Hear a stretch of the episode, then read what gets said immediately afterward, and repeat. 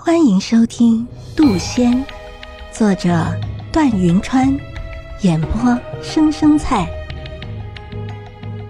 第五章，我又这样在山中待了半年，一直到冬天雪落下的时候。按理来说，我冬日要冬眠，可是这一年的冬天，我却是怎么都睡不着。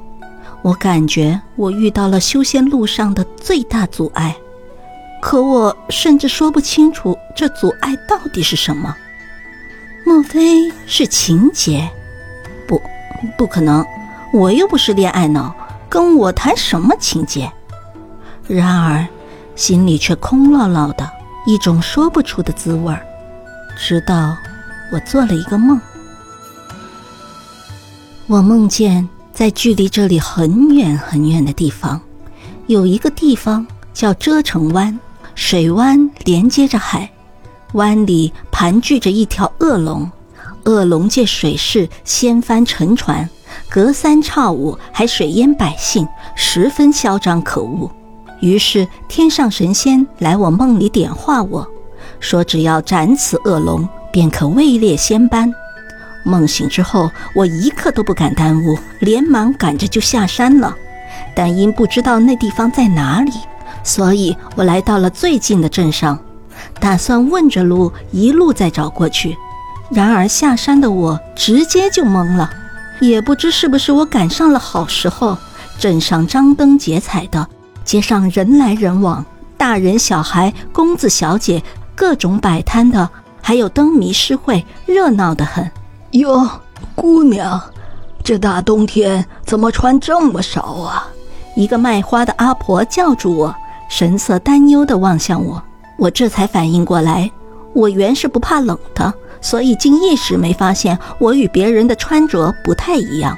难怪这一路行来总有人盯着我，我还寻思是自己长得太漂亮了。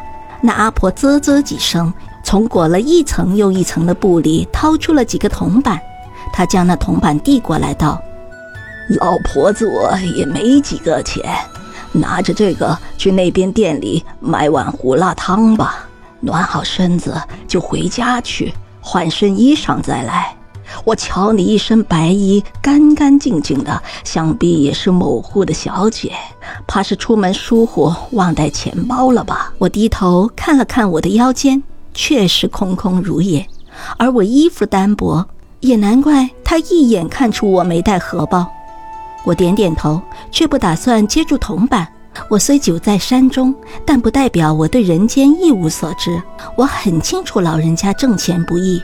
然而阿婆热心肠，见我不接，忙站起身子道：“哎呦，别磨蹭了，不然要被冷得流鼻涕了。”我正不知如何是好，忽感背后一暖，一件黄色的蓬衣披到了我身上。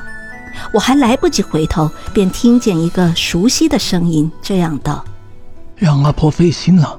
我夫人走得匆忙，我去给她取件衣服，结果一回头就不见了。”我猛然回头，望见林依晨对我一笑，她高出我半个头，眉目较半年前成熟许多，好似十八九的人了。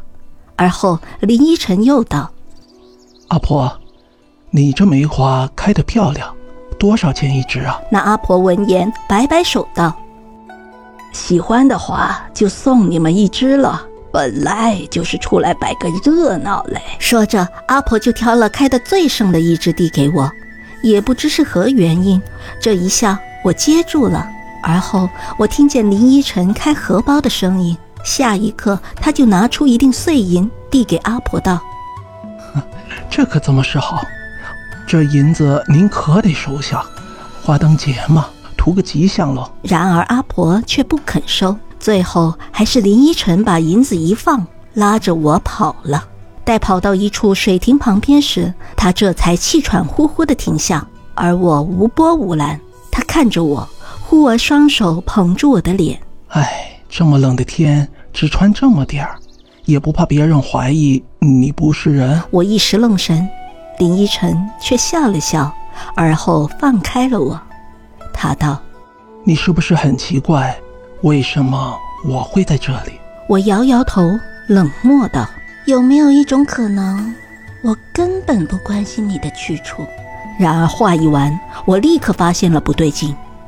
我看着林依晨，疑惑道：“等等，为何你说话不结巴了？”林依晨拉着我往亭子里面走，而后我们找了个地方坐下。他笑道：“ 因为你治好了我。”我眉头微皱，他在说谎。月牙丹只能够管他一个月而已。不过我也懒得去纠结这件事了。我现在的首要事情是寻到去遮城湾的路。林依晨微微歪着头侧看着我，我被他看得浑身不自在。这便将目光移开了。哎，月藤姑娘，你为何会突然下山呢？我侧过头，对上他那一张微微笑着的清俊面容。本集已播讲完毕，下集更精彩，欢迎订阅、点赞、评论哦。